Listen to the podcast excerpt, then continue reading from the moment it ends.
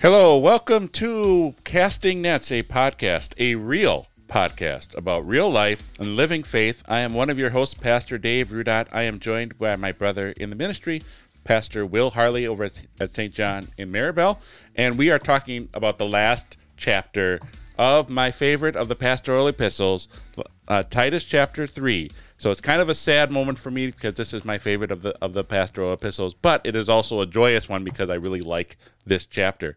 And as we're uh, talking about Titus chapter 3, I want to let you know that this episode is brought to you by the thorn in my side, and that some might be that would some, be me. No, that some Oh. people might think it would be uh, Will Harley, but actually the thorn in my side is my gallbladder, which is acting up right now. So if you hear some grunts from me, that's because of my gallbladder. That's not because I'm throwing anything at Will as he's talking. Uh, but I'm getting it checked on Tuesday, so probably I'll have this already been checked by the time you listen to this podcast. So anyway, here to bring you my favorite book and and uh, a really good chapter from my favorite book. But before we do so, we should have a disclaimer for today. And the disclaimer is this is just two pastors talking today. And we are talking about the thing that we love to talk about, which is God's Word. And we hold ourselves to God's Word. And, uh, but there are some times when we're just throwing stuff against a wall, when we're just having a conversation. You're, you're in on a conversation between two pastors, after all. And sometimes some of the things we might say, you would say, um, what, where is that in the Bible? Or I'm not sure that's what the Bible says here. We encourage you to reach out to us because we hold ourselves to the Bible and the Lutheran Confessions. We lift high the, the cross of Christ here on this podcast. And so we encourage you to talk to us. Most of the people who have talked to us are people who actually talk to us. But there are other things that we can you can do to reach out to us. You can reach out to us on Facebook. You can send us an email at castingnetspod at gmail.com. Or you can listen on to another another podcast if you want to. I mean, but this is the best of the my favorite book in the pastoral epistle. So I don't I know why just- you would want to move on, but you are free to do so. And I was just thinking about this, you know, because we're trying to get as many ways for them to reach out and, and talk to us as possible. And we are getting really close to the fall season. So I'm thinking we should start accepting smoke signals. Smoke signals. if they are accompanied by a campfire that you invite us And a to beer. and a beer, we are more than yeah. Yeah, this podcast is meant to be a, a conversation, not just one way from us to you, but from you to us. So we encourage that conversation going our direction as well.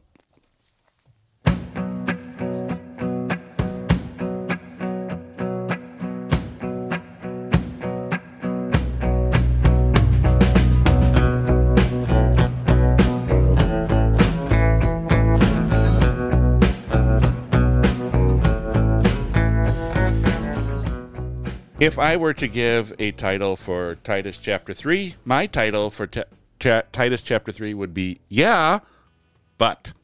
And it has, uh, we'll look at that several times as we're looking at Titus chapter 3, because Titus chapter 3 begins with a comment that no one likes to hear, and that is to be subject to rulers and authorities, to obey, to be ready to do any good work, to speak evil of no one, to be peaceable, to be gentle, and display every courtesy towards all people someone would say, "Yeah, but are those in authority are jerks?" Or as as Titus talked, as Paul talked about, uh, it, the people in Crete are known to be liars and gluttons. What if your leader is a liar and a glutton?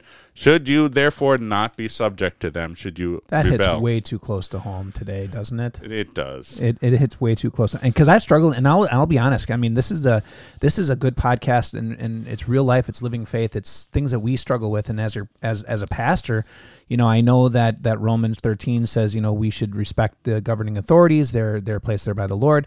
But then you look at our governing authorities, and it's really hard to respect them um, because of their tendency. Okay, they lied. They they they are they're building themselves up, getting more and more and more, while the rest of us are are seeming as if we're as if we're suffering, and it's really hard to to do what it is that we're encouraged to do here, which is is to again and and be subject, right? It's that idea of of submission, submitting yourself um, to someone else's responsibility, and and it's really a very difficult thing, and and I struggle with that today. I mean, I can imagine the struggle back then when they had no choice. I mean, the rulers were like totalitarian. I mean, they were they were these were empires, and we say, well, we have a we we have something different because we can vote. Well, yeah, I get it, but when we vote them in, we still got four years where we have to respect that office and respect that person, and we have to respect the rules that they make. And I don't like them. I don't I don't like the rules that they make or the things that they say. Right. And you can't do the workaround of saying, well, really the American people are the authority, so they should be respecting us and they're not and so they it's that, that workaround in your head where you're trying to figure out, well, this gives me license to speak evil of my governor or my president or my elected leaders uh, because I'm really the one in authority and they're not the ones that are in authority. Where I like what you're talking about before about they have the responsibility. We have placed them in that responsi- in that role. We have elected them.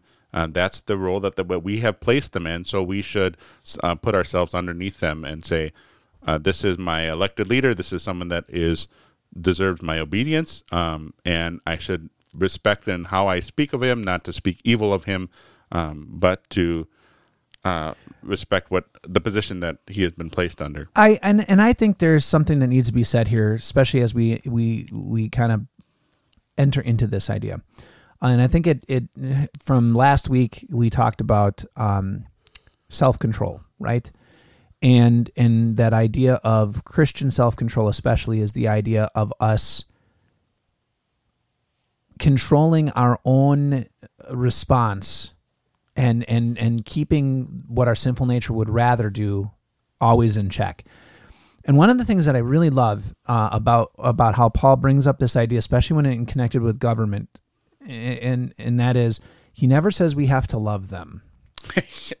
he never says that we have to go out of our way to to in support of them. But what is he does say? He says he says that we we be peaceable right? He says that we be gentle and he says that we display courtesy. Um, courtesy is is that we afford them what we would afford um, other living things, right? Um, not saying that we have to welcome them in and have dinner waiting for them, or that we have, you know, I'm, we're not talking about that. But but they afford afforded every courtesy. Um, you know, I I am. It is not. It is not my place to chastise them. It is not my place to to not speak of them in gentle terms. It is not my place to to not try to find common ground. My place is to try to find common ground. My place is to be gentle with them and to give them the benefit of the doubt because they may have information I don't have. And it is my obligation to be courteous to them whether they are courteous to me or not or think of me or not because because that is my responsibility. Again, it comes back down to responsibility, right? Their responsibility is to do the leadership thing. My responsibility is how I can control myself in engaging with them um, as I am given opportunity through the Spirit. Likewise, yeah, I would agree with 100% of everything you said. It we do have a we can critique uh, those in authority by uh, talking to them. We have those uh, avenues available to us, uh, talking directly to their offices, and we can of course vote them out. Um, but the uh, crossing the line is when we are uh, openly showing our disrespect or openly um, rebelling against said authority. Yeah. Now, does that mean in your house with your kids and your wife at around the table? Because if so, then then I'm going to probably be meeting you in your office later for forgiveness. Boy, the self, you know, teaching our children about what it means to be respectful. I think I we have talked especially last year, we had a lot of family meetings where we talked about our role in government and what to do about with COVID and with uh, uh, with our schools that our kids were enrolled in, and and reiterating to them that this is this is our opportunity to serve our neighbor and to show love for the God who saved us by respecting those in authority, even if we don't necessarily always agree with them.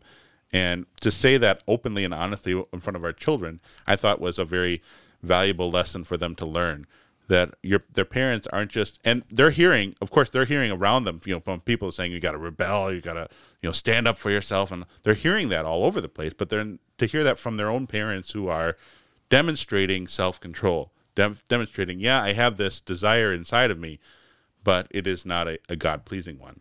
Right. And I and I think that's where and I like how you phrase that that that we demonstrate both sides.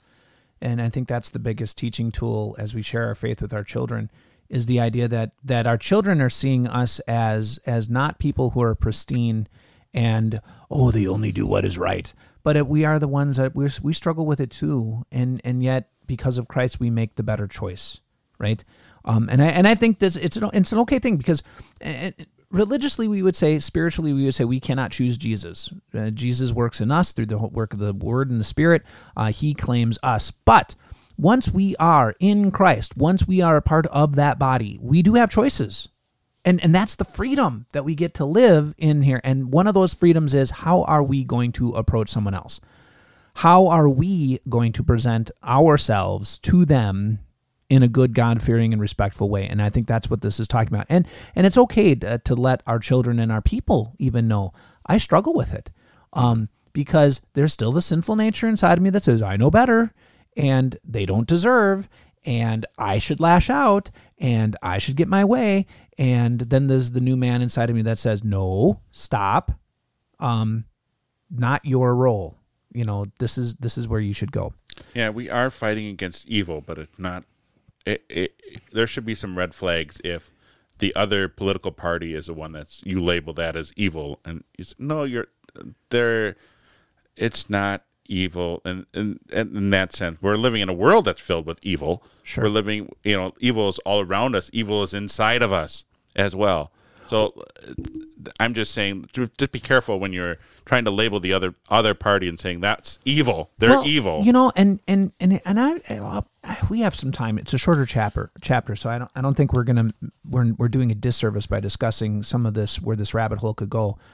But but I think one of the things that I I I, I do want to make a point of is that nowhere in Scripture do we have a prescribed government, except in the theocracy of the Old Testament where God ruled, and then the, the people threw that away because they wanted what everyone else had. Other than that, there is no prescribed government, and and I think there that's intentional, because I think every government, and, and I think we would stand with Martin Luther on this as well. Every gov- every government, as as Scripture says, has the purpose of trying to enact justice. Every government has the purpose of trying to to bring about peace. Every government has has these wide sweeping purposes and goals. Now, because of sin in the sinful world, does it always get mucked up? Yes, it does. It always is cloudy. It's always murky and never functions like it should. But that doesn't mean that that wasn't their intent. And and and I think this is one of those things where we have to step back and we have to say, you know, you can't throw things out with you can't throw the baby out with the bathwater. Um, and say this is good, this is bad. You know, we we get into these conversations. we- This was back during World War II. Um, there was communism versus you know uh, the American way. This is capitalism. And capitalism is awesome. Well, you know what? I, and I love, dear listener, I love capitalism. I think it's great. Many societies have lived without capitalism just fine for thousands of years, um, and and the people thrived. So so is it the best? Well, I kind of think so, but but but is it in the grand scheme of things? I mean, this is a 250 year experiment. That's what it's been. Um, but you talk to other nations who have been around for thousands of years, and they're like, "Eh, I don't know if that works exactly the way you think it is.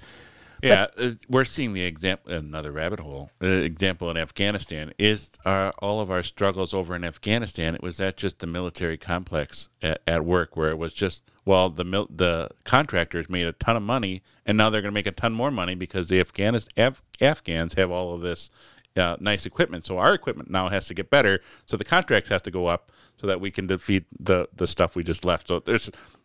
I'm sorry, that's my own my no, rant. But I but I but I think this is one of those things where where we have to stop being so narrow minded in saying my way is better than your way. And and this is part of the the only unchanging thing in all of of of the world is God. The rest of the world changes and and it does and it and unfortunately the change is it's going down. yeah, or it, it it's always been in the toilet and it's just it's just been swirling. it's swirling. Yeah. Um, but but I think I think we need to. no, that's a good app description. Um, but but I think we need to come to the realization that that good exists in the world not because not because we are inherently good, but good exists in the world because God is inherently good, and and He injects His goodness into the world that that by and large would have been flushed on the toilet long time ago. We are no better than the people of Noah's day. We are no better than the people of Israel. We are no better than than than the nations of of Babylon or Assyria. Um, we are no better than the Taliban. Because let's face it, I know what the Taliban are doing, and and this brings it back maybe home to now. We look at them and say that's horrible. Um, we're we're taking babies and we're renaming them fetuses so that we don't feel guilty of killing a person don't get on your high horse and say, well, we're better. We're not. We're killing babies. Yeah. We're, we're, trafficking women. We're trafficking women. Um, so so we each carry our own guilt. We each carry our own original sin. We each carry our own sinful nature. Um, and the fact that the world doesn't implode upon us is a testament to God's goodness and his patience to bring us to faith. So and and I and I think Paul brings this up because yeah, he, he does. He he juxtaposes um, the natural reaction of our original sin with the new creation that now re- resides within us, and says, okay, live with the new creation, the new man, as opposed to what you were. So so let's guide us through that. Sure, uh, it falls under my theme of yeah, but. Uh, if, if you're in verses uh, one and two, where you're struggling with uh, a government that's uh, corrupt and sinful and all that stuff, Paul says, "Yeah, but you that's who you were once at one time too. You were foolish and disobedient and deceived and enslaved by many kinds of evil desires and pleasures." I'm reading from verse 3, living in malice and jealousy, being hated and hating one another. So the yeah, but there's that and what you were saying before. We've we have this darkness inside of us, but God did this wonderful thing. Uh, he has shown mercy uh, to us by sending His Son Jesus uh, into this world the only good thing that's ever come into this world, truly good thing, is Jesus. And and I like how the but is is injected because um we live in a society where you pull yourself up by your own bootstraps. You do this you do that you make it better. And and and really we see no the world is by nature and that's why we call it original sin. We call it by nature the world is deceiving. It is disobedient. It is it is evil desires. It is following its own pleasures. All those things. And i was that way too um, even as a child, um, when I was first conceived, it was, Mama, feed me. I don't care if you're tired. Uh, it, that doesn't matter. It's all about me, right? Change me. I don't want to wait for you. Um, all that kind of stuff. Uh, and so you see the original sin in this. You see, you see how, how it permeates everything. And then God injects into the world the, the true light and the goodness uh, of his son. He injects into this world and he says, "Here's my promise to you, and here's what I've done for you. Here's here's how I've fixed the problem with my son and his blood." And he highlights it with these special words: um, "He saved us. I didn't save myself." He says, uh, "Not by righteous works that we did ourselves." He's very specific. Hey, guess what? You didn't do it you didn't do enough good things to outweigh the scale of bad things. Um, you know, this is uh, I, I love Egyptian Egyptian culture is kind of interesting. Um, but in Egyptian culture, you have Anubis, and I always love that name. I always wanted side comment. Just rolls off the tongue. It does, but I've always wanted a really like I wanted a Staffordshire Terrier. Those are like those those dogs that are built like tanks. They're really big, um, uh, but they're they're squat and they look vicious. They have short cropped ears, big, big heads. And I wanted one that was all black. And I wanted to name it Anubis because Anubis is the jackal god, uh, the dog god of, of Egyptian culture. But he stands, long story short, he stands there at the, the entrance to the underworld and he judges the people and he places a feather on the scales. And if your if your life and the deeds that you have done weigh less than a feather, you get to go into heaven that's how he. So it's kind of picturesque. It's all fake and false. I get it, but that's how we feel our life is, right? If I do enough good, I outweigh the bad. And and I always loved, you know, I always wondered in Egyptian mythology how many people actually made it. that your goodness was was was enough to weigh less than a feather, right? So your your goodness or your evilness? Your your evilness had you had to do, you had to do more good because because he had to weigh, you had to be way less than a feather. So, so the good had to be less than a fe- feather, or no, the no, bad? the, the the bad had to be less than a feather. So Okay. it means you had to be good because because if you have any bad, it weighs more than a feather. Okay, got it. I got it. All right, now So, I'm listening. so I'm wondering how many people were that good that they weighed less than a feather. Um, Well, the, yeah, they died and they found out that there's no dog there. all there is is Jesus, and he said, "Why should I let you in?" And they said, "Because my goodness overwhelmed my badness." And he said, "No." Wrong answer. and then and then this Jewish guy showed up and and he died and and and Jesus said, "Why should I let you in?" And he said, "Because the promise of the Messiah took away my sins." And he said, "Ding ding ding ding."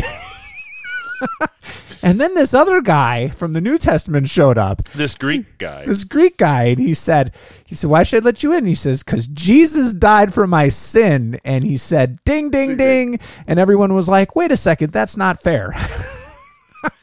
but but this is exactly what we see pictured here in, in the end of Titus, right? Is the difference is not anything resting on you. The difference is resting in Jesus. And Jesus, because of what he has done, has produced in you a result. And the result is you are not what you were, and therefore your reaction to the world is not the same as it was. And and that is an important feature that we need to highlight is that that as a believer, the tendencies to do what our sinful nature want is still there. yeah, that's not what we were, but it's still hanging around. Right. And I can be better. Mm-hmm. I can be better because God has enabled it in me. Right?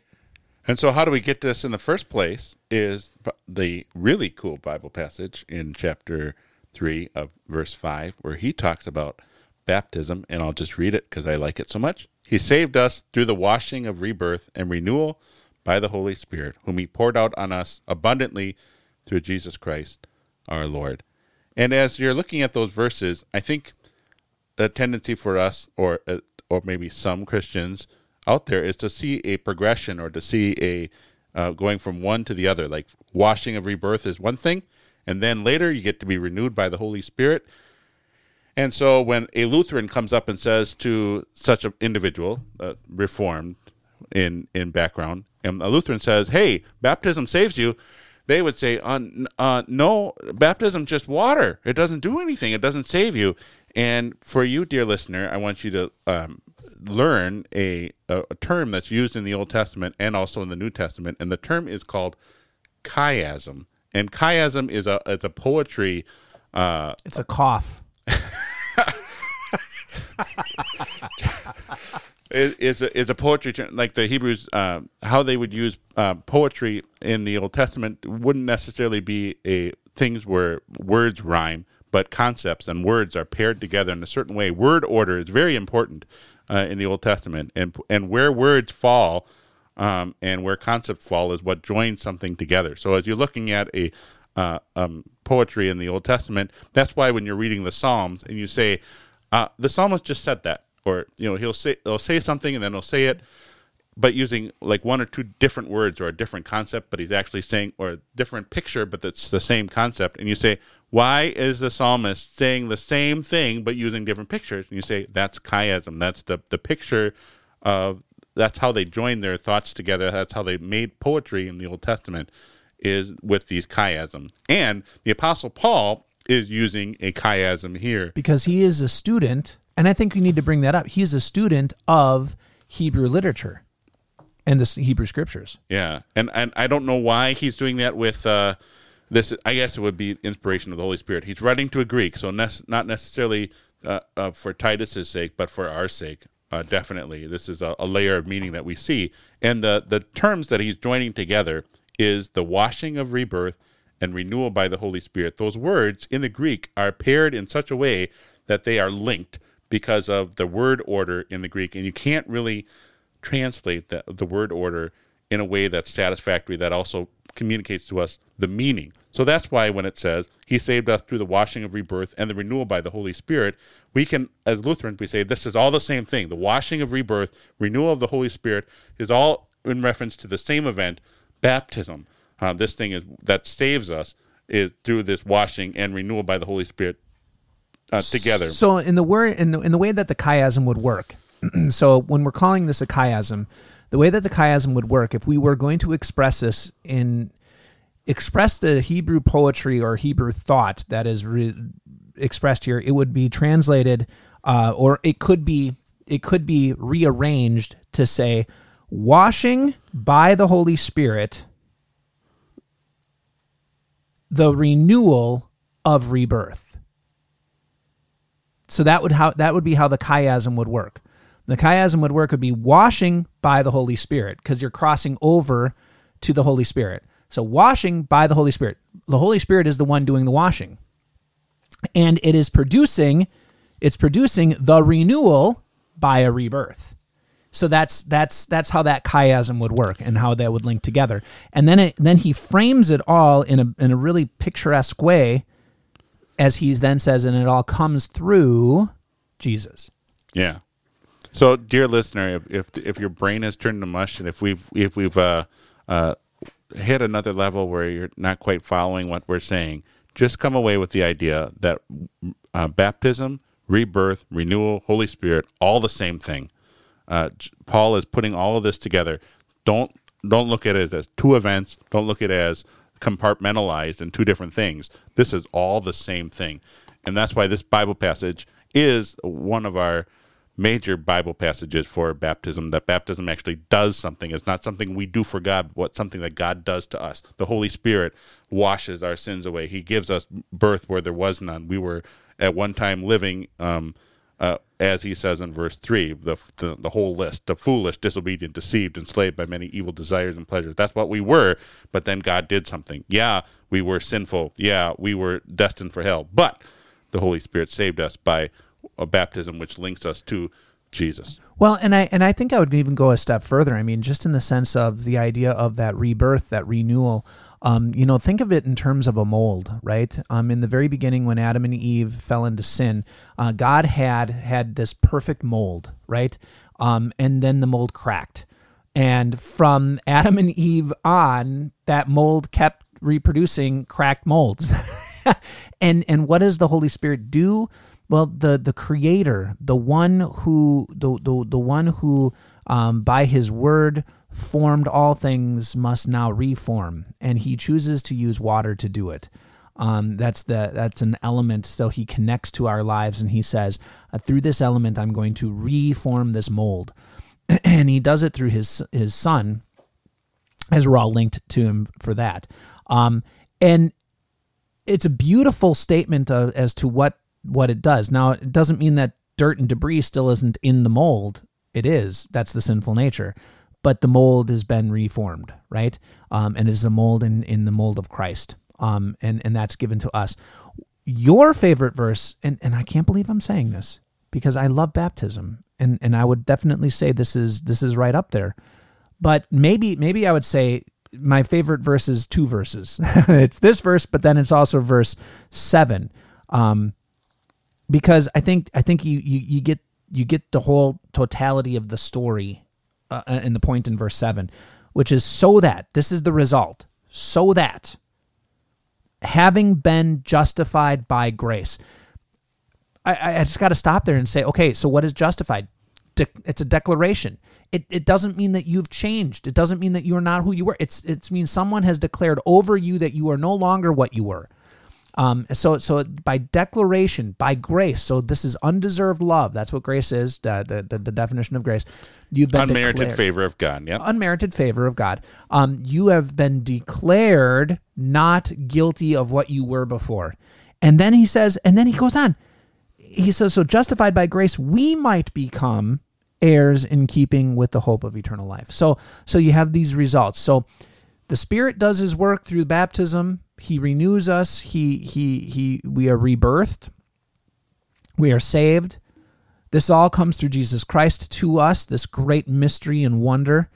for the reason that we are now declared not what we were, but now we are declared something else so that we may live out our lives as heirs with this inheritance that is that is great and it's glorious. So so I can be courteous to the government because in the long run, um, if I don't get Social Security when I retire, I have heaven. Um, and and I have I have a Lord who will always provide because I am His heir, right? Um, if if if things don't go my way, I have a Lord who has never let me down, right? Um, who has preserved the church throughout all time and eternity will will will, will continue to preserve His church. I have nothing to fear. I have nothing to fear. I can. I, I don't have to worry about uh, how I conduct myself in the world is somehow uh, demonstrating my cowardice. Uh, how I conduct myself is because of what Jesus has done for me, not because I'm scared of what could happen to me. Absolutely, absolutely. And with with a section like verses five to seven, why would you want to talk about anything else? But, um, because Paul does. Um, no, Paul, no, uh, you interrupted. Um, but I'm going with verses nine and ten, where Paul says, "Look at all this other stuff. The the, the Jewish uh, guys are coming around. They're talking about controversies, genealogies, rivalries, quarrels about uh, God's law." And and he just tells Titus, "You've got the good stuff. Don't get yourself into these uh, pointless uh, arguments." And I think how encouraging that would have been for Titus, because we have mentioned before he was Greek so he doesn't have the Jewish background. So he perhaps could have been intimidated by all of these false teachers who are coming in and saying, "Oh, Titus, Titus, Titus, you don't know, you don't know the Old Testament like we do." And then they bring their false doctrine about uh, whatever it is about some sort of controversy or or some sort of uh, uh, genealogy or some I think I was I'm, I was think maybe I'm reading into this, but just the idea of people who say, "Well, I've discovered this code in the Bible that nobody else has discovered. You know, buy my my seminar and buy my book. I'll tell you about the the secret code that unlocks uh, some wonderful spiritual blessing or whatever. And I have a purpose that will drive your life. Paul Paul says to Titus, "You've got the good stuff. He saved us." Uh, through the washing and rebirth and renewal of the Holy Spirit. He saved you. He has justified you. He has made you into something that you were not uh, because of Jesus and by Jesus. Talk about that. Don't talk about this code business or the quarrels about the law or the quarrels about the Old Testament law and all of that. Just say, if this is not talking about Jesus, if this isn't being led, if this isn't leading you to Jesus as the law should, should always be leading you to Jesus, not away from Him.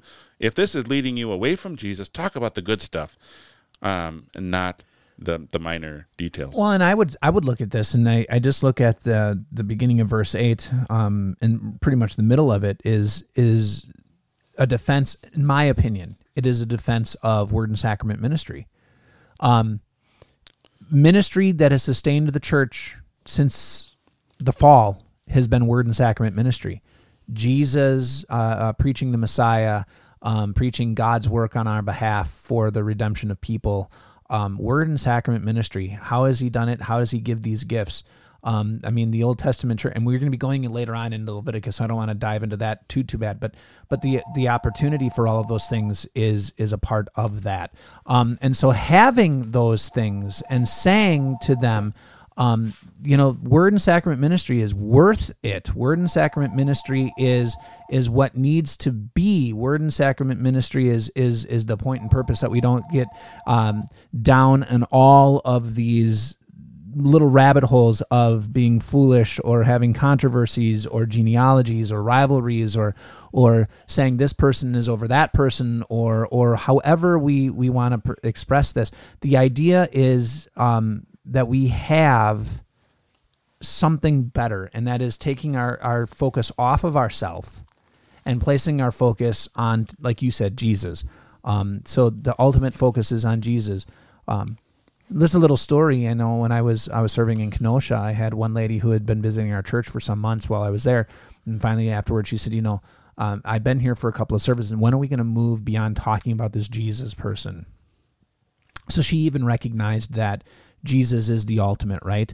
And um well, she recognized that we talk about Jesus. She didn't recognize that Jesus was the ultimate. She's like, can we move beyond that and talk about something more pressing? Uh, the reality is, there's nothing more pressing than talking about Jesus. So, and and while I was talking, if you heard in the background, that was the phone because somebody was trying to get a hold of me at the church, and I didn't want to talk with them because they're more important. Was that my voice on the announcement? Have you not changed the? the no, it's been changed oh, it's been changed. Okay, good. it should be, but we sound so similar. I Not guess. even I- close. not even close. I don't know why. It, I guess I do have a hearing impediment, so maybe I was uh, just hearing things as well. Um, but it might be hard to let go when you've got uh, uh, Jewish leaders who are uh, talking about their genealogies and rivalries and quarrels about the law, quarrels about the law, might be hard to let them go, and Paul gives them, some encouragement to say, reject a divisive person. You know, give them warnings, but then um, let them go. So, I so I want to talk to you a, a little bit about that because that's a really good comment. Um, how hard it is to let things go, um, and and then maybe let's talk about how that fits into the life of the church, um, and and how that can become maybe an an impediment to the gospel proclaimed in the church.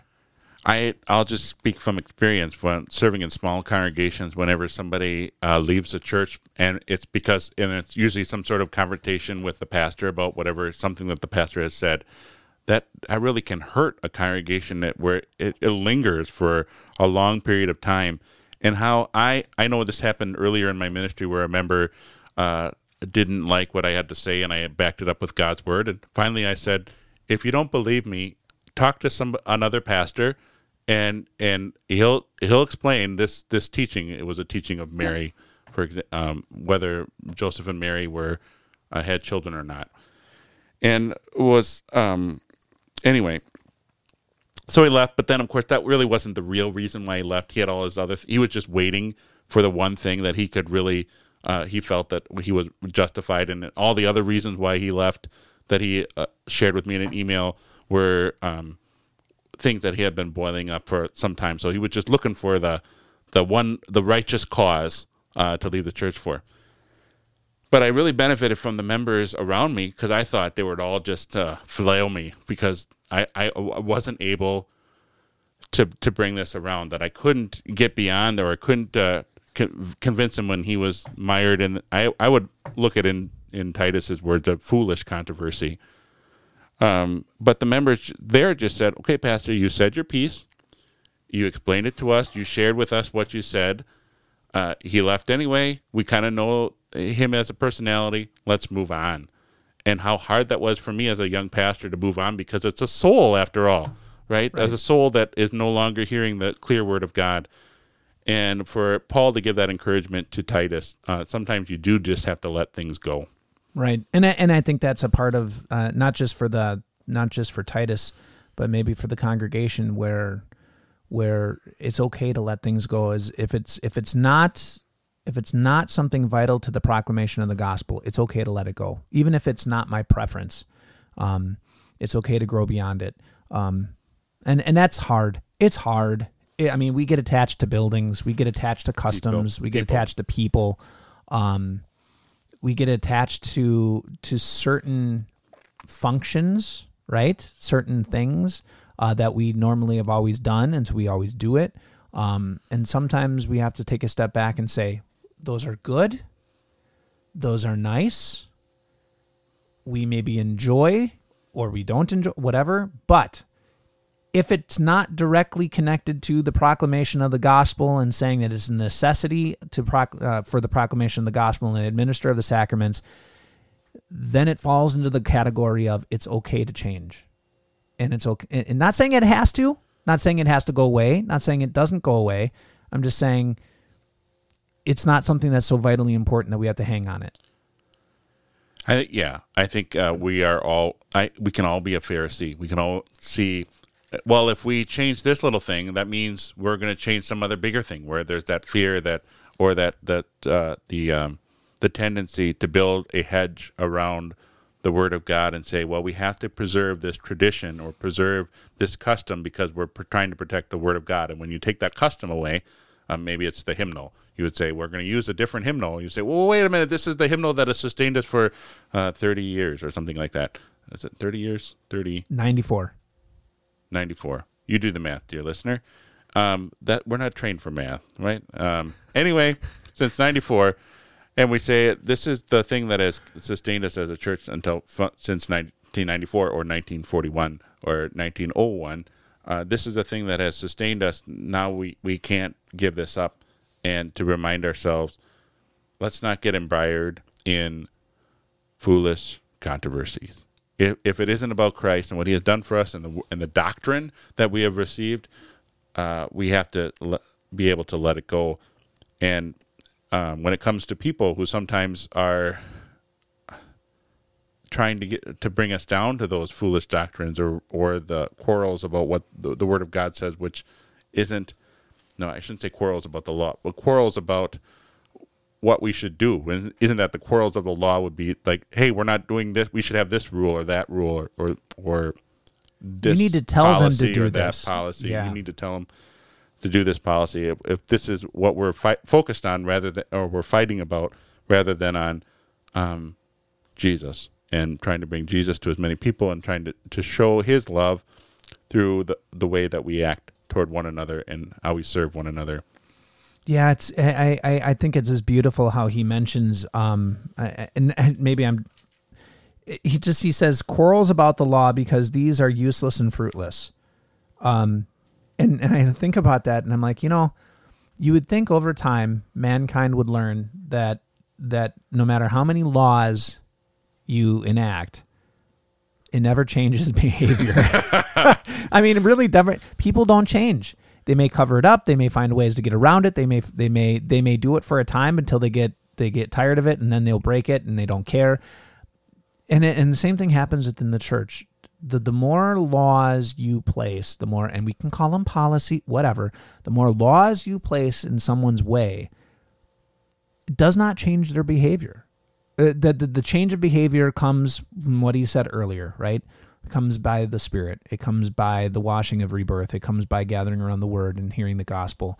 Um, the gospel produces a response that is God pleasing. The law produces nothing but anxiety, anxiousness, and rebellion because it shows us that I am. Or self righteousness. Or self righteousness. Because what does it do? It shows me as those things. That's what the law is. It, it, it, we would say the law is the mirror, right? It shows me who I am. Um, and I didn't know that I was such a horrible sinner until the law pointed it out. and and that happens with, eh, within life in general. And and the church is supposed to be the bastion of the gospel, right? Because you can go and I and and, and I'm gonna I know we need to move on and we want to talk about some individuals that that the letter was directed to, but I, I think it, it needs to be said that that our our dear listeners, our our people that come to church, they know what the law is.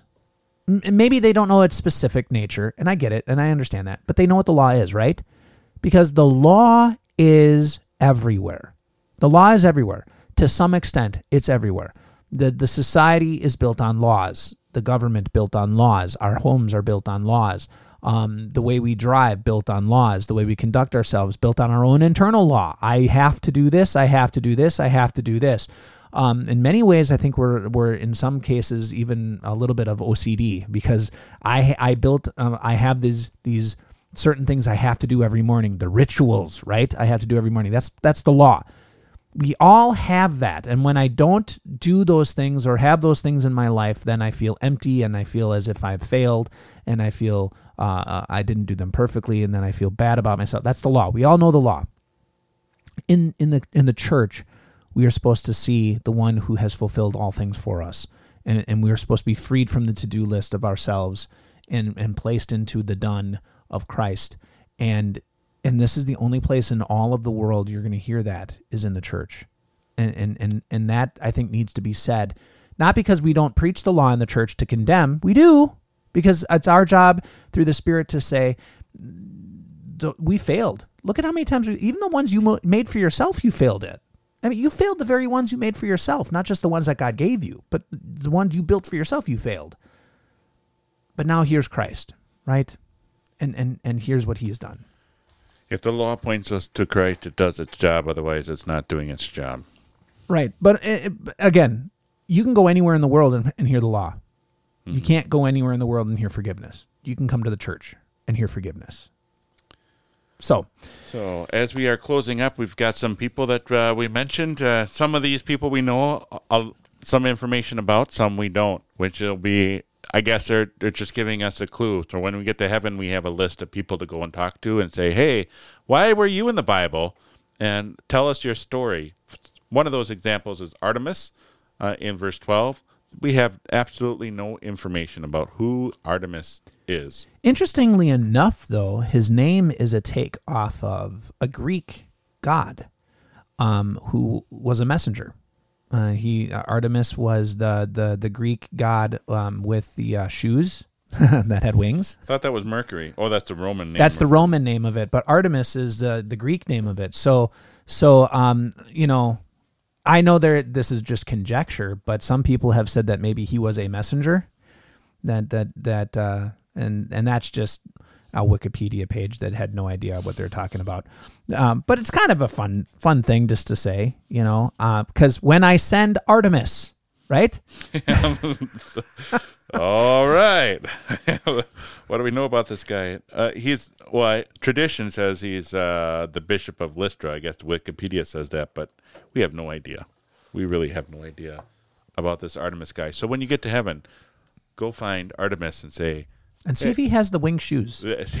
"Does he have Nikes in the new heaven and the new earth? Will he have Nikes?"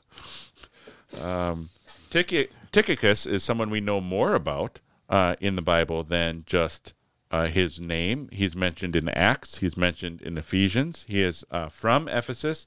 He seems to be someone who spends a lot of time with uh, Paul. Uh, someone who encourages Paul when he's in his uh, in prison and when he's out of prison. So he just seems to be a dependable person um, that Paul talks about. Another man that we know nothing about is Zenas the lawyer. So what does Zenas mean in Greek? And that's not true. We know something about him. You know something about Zenas the lawyer? He's a I lawyer. He's a lawyer. Okay, yeah, there you go. Uh, snarky, snarky. Um, uh, Zenas the lawyer, we know nothing about. So he is another guy. Look, when you get to heaven, go find Zenas. So I guess this might be evidence that there are lawyers in heaven because Zenas will be there. Well, yes. I mean, one or two slipped through the cracks. I'm kidding. I'm in the. I'm trying to be funny. He was I'm a pro life. He was a pro life lawyer, pro life lawyer. Christian lawyer. I don't I'm know what so- you're trying to say about lawyers. If, Christian I'm going to get myself in trouble. I'm not going to say anything. I, I think what we have here, though, and, and and I know we have we have one more name that we want to hit, but but I think I think the point is saying is that even in obscurity, right? Um, that you have people who are obscure, and we know nothing about them other than the fact that by the Holy Spirit, Paul was led to mention them because of their faithfulness and and you have them there. Um, so you have this man Artemis, you have this man Zenas, who is who we know nothing about them. We know nothing about what they did, or uh, we have no other references to to things that they were doing within the church. But we know they were trusted to be faithful, and that is enough, right? Um, they were they were trusted as faithful people that that were doing ministry. Um, Ty- Tychicus is uh, picked up by Paul in Ephesus, and Apollos is the other guy that was also picked up in Ephesus as well. Apollos we know more about because of uh, the back of uh, the ministry of Priscilla, Priscilla and Aquila. Yes, uh, it wasn't he one that watered. Uh, yeah, Apollos would be the one that would know only the baptism of John, Okay. and then Yep. he was baptized in the name of the Father, Son, and Holy Spirit. Okay. So uh so legitimate baptism.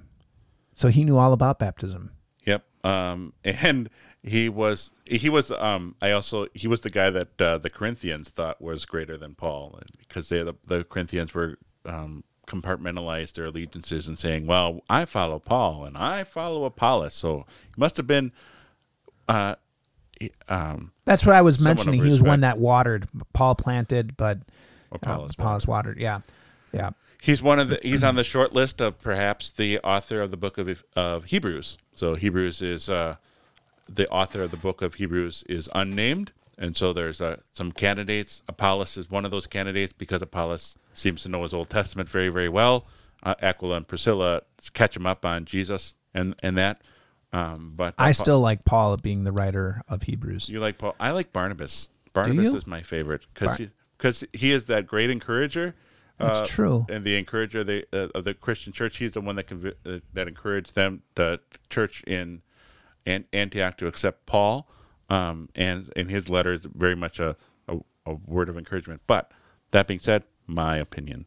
Well, but and and and I I I respect that opinion greatly. I guess I don't know enough about Barnabas to know if he has the the Old Testament background. I mean, because really, really, Hebrews is a commentary on Leviticus uh, in many stretches of the imagination, and so I I, I don't know if Barnabas I, and he might I don't know I don't know if Barnabas had the had that background in Levitical law and Levitical um, uh, ceremonial law to really make that connection.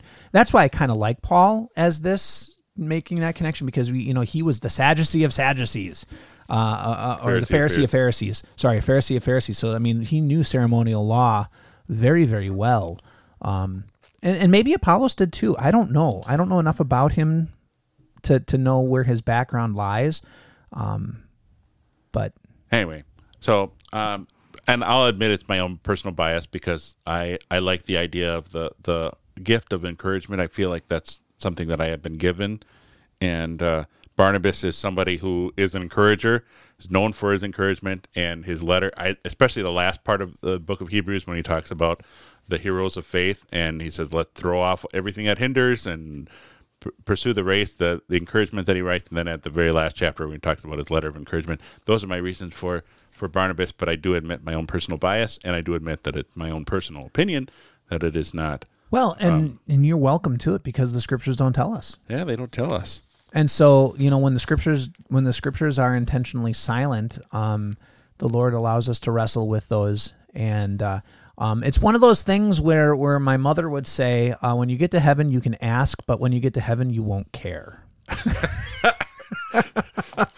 I I had not heard that. I I always view it in terms of I- I'm giving myself a list, a to do list. I like to do lists here on Earth uh, to make sure I get things done and accomplishment uh, accomplished. My wife and I do to do lists together. We're actually just starting uh, an online way of trying to do a to do list so that we know what's being done around the house and have that better organized.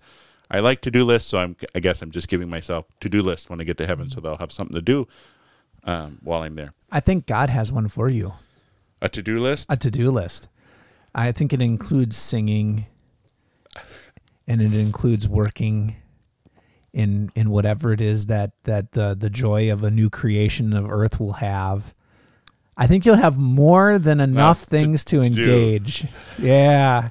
But- yeah. Be but- fruitful, multiple. Oh no, that was that was in the creation. So no, not be fruitful, multiply, but just go and have fun. it is it is my version of there's so much to look forward to uh, when we get to heaven there's so much to look forward to i think a lot of times christians say well the singing stuff is kind of uh, is not my thing i don't like to sing even though i personally uh, pastor like i love to sing i know some people who are uh, saying I- just have a hard time with uh, singing all the time just to let them know that hey there will be things for you to do in heaven and there will be uh, a, a way that you can praise the lord and also spend your time while you're there So Uh, go ahead Well, I, I just, I, I mean, we have a little bit of time, so I just want to. We're coming to the end of the letter, and and Paul sums it up by saying, um, in verse fourteen, "Let our people also learn to be bu- to busy themselves with good works when urgent needs arise, so that they are not unfruitful."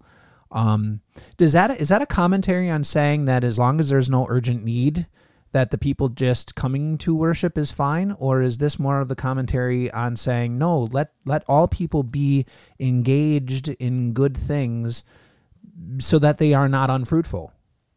You know, so uh, more open ended. You know, almost everything is an urgent need because we live in a sinful world, as opposed to only when the church is in need, then engage. I don't know what you're saying. Um, Well, I mean, he's giving the encouragement. Let them be busy, right, and do good works. good works. when but he gives a he gives that caveat when urgent needs arise so does that leave open the door of well i don't perceive this as an urgent need therefore i don't have to engage? Or is or is he really or is it saying no there's a lot of urgent needs all the time so we should always be fruitful? That and, and maybe it's a really ill-formed question. But it's it's that idea of of of is is this as an encouragement of of engage when you need to engage or is it always engage and that and that's kind of where i'm i'm i because I, struggled with that ending Oh, I is it is it just is it fill our theme of what should you be spending your time with? Just busyness isn't necessarily if you're busy doesn't mean that you're being fruitful. It's always take a, a second look at what the things that you're doing and make sure that these are actually in line with the new person that, that God has created in you, or uh, it does this mean something else? Exactly. That's that's kind of where I'm at. Um, and I don't I don't know if I'm hundred percent on where it is. And and I'll confess I didn't really I skipped over that verse. Um, and have did Ignoring the Greek. I ignored the. I didn't even ignore. I ignored the English. I just said, "Hey, that's a nice way to close it, close things off to make sure that what we're busy with is things that actually matter." Because that kind of theme fills the theme of what he talks about. Uh, talk about what really matters, what you're busy with. Uh, deal with the busy things that really matter, and not just the um, things of life. And I and I'm okay with that. I really am. I, I am I'm okay with with settling on living your faith, producing producing what is good, so that it is seen. And and and I, but I really think that that maybe something can be said that it is always urgent, right? There's a there's an urgency in life um, that they don't just arise, you know, once every every couple of years, but there's always an urgency that that there's someone out there who has not heard. There's always an urgency that the church always needs to be maintained on this side of heaven. There's an urgency that that another brother and sister are in need and could use your help, your word of encouragement, like you had said that that's one of your gifts, or or whatever the case may be. There's always that need, and so there's always a time to engage. There's um, always something to do in the work of in the work of God, which is what you were saying before. You can't retire from it. Right. Right. Right. I did not give my favorite verse. All uh, right. For chapter three, your favorite verse was five to seven, and I have to say that would be my favorite verse as well. I, if you could tell from the tone of my voice as I was talking about it, uh, this is a very clear passage on baptism and what God has done for us, and all the nice things. So our theme for today, as we looked at the podcast uh, of chapter three, yeah, but uh, yeah, yeah, we're sinners, but we're saved through Jesus. Yeah, we have all the, these uh, difficulties in life, but let's let's keep it about Jesus. Yeah, we've got all these interesting people in in the Bible, but let's also keep it about Jesus as well. That He is the one who is uh, what we should be talking about and living for. And let's finish it the way that Paul does. Grace, Grace. be with you all. Amen. Amen.